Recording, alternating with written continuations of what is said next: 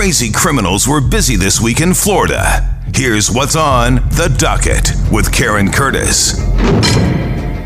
This week on the docket, a Florida man attempted to strangle a woman at a Miami bus stop with a shoelace in a horrific, disturbing random attack near Miami International Airport. He came up behind her in a surprise attack, and video shows her struggling to fight back.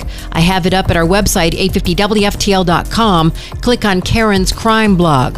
Fortunately, a Good Samaritan stepped up and thwarted the attack. Here is a martial arts expert in self defense explaining to Local 10 how the attack was thwarted. You can't grab a shoelace. but she sat back.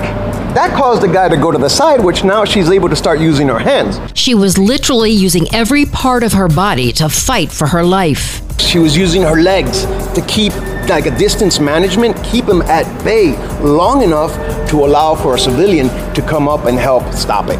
And that Good Samaritan still has not been identified, but 27 year old Aaron Quinones, who is homeless, has been charged with felony attempted murder after he allegedly tried to beat and strangle the 26 year old unidentified woman. He's being held on $250,000 bond. A trial date has just been set for a lawsuit in the South Florida condominium collapse that killed 98 people. Miami Dade County judge said the trial will take place in March of 2023. That's about six months later than expected because attorneys in the case say experts need more time to evaluate what caused the Champlain Towers South building to collapse. The lawsuit contends construction on an adjacent building damaged the Champlain Towers, which already was in need of major structural repair.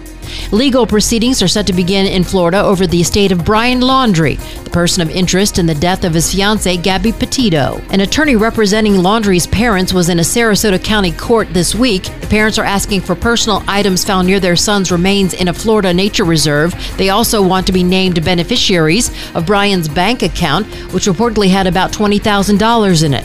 Laundrie was the lone person of interest in the disappearance and death of his fiancee, Gabby Petito, after the couple went missing on a cross country road trip. Speaking of missing, a 31 year old Osceola woman remains missing. Paola Miranda Rosa went missing two weeks ago in Orlando. She still has not been found.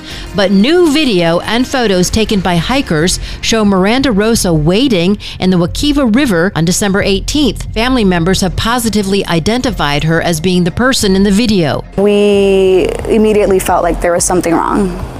That's her sister Andrea Miranda, who says Paola suffers from schizophrenia and bipolar disorder, but she just wants her sister home. You were tunnel vision on the mission of finding her.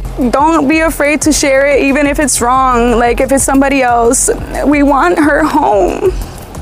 And Paola, we love you.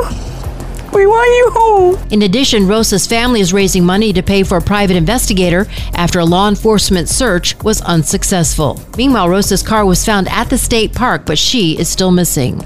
A state lawmaker wants to put cameras in classrooms. Naples State Representative Bob Rommel filed Bill HB 1055 last week that would allow public schools to install cameras in classrooms and to have teachers wear microphones. Rommel says the cameras and microphones would not be mandatory and local school boards would have to approve their use. Rommel says the cameras will protect teachers and children in the event of a classroom incident. Also, a change is coming to make one of Florida's largest school districts safer. At a workshop this week, Broward County School Board members expressed support for having handheld metal detectors at all district schools. The checks would be done randomly. A formal vote will come next week. Here's the Broward County Schools interim superintendent, Vicki Cartwright. This is something that under my administration I'm bringing forward just as an additional layer to an already comprehensive security approach. Lori Alhadeff, a school board member and a parent of one of the Marjory Stoneman Douglas school shooting massacre victims, says it's a good first step. The fact that we're doing metal detection, hand wand metal detection now in 2022, that's great. Personally, I feel that we should have implemented after the tragedy, but we're here now. And Debbie Hixon, who's also a school board member and whose husband was killed on that fateful Valentine's Day, agrees. It's a deterrent. So someone's going to know that there is a chance that they're going to get caught. You might recall the Marjory Stoneman Douglas High School massacre happened in Parkland in Broward County. That wraps up the docket for this week. Case closed.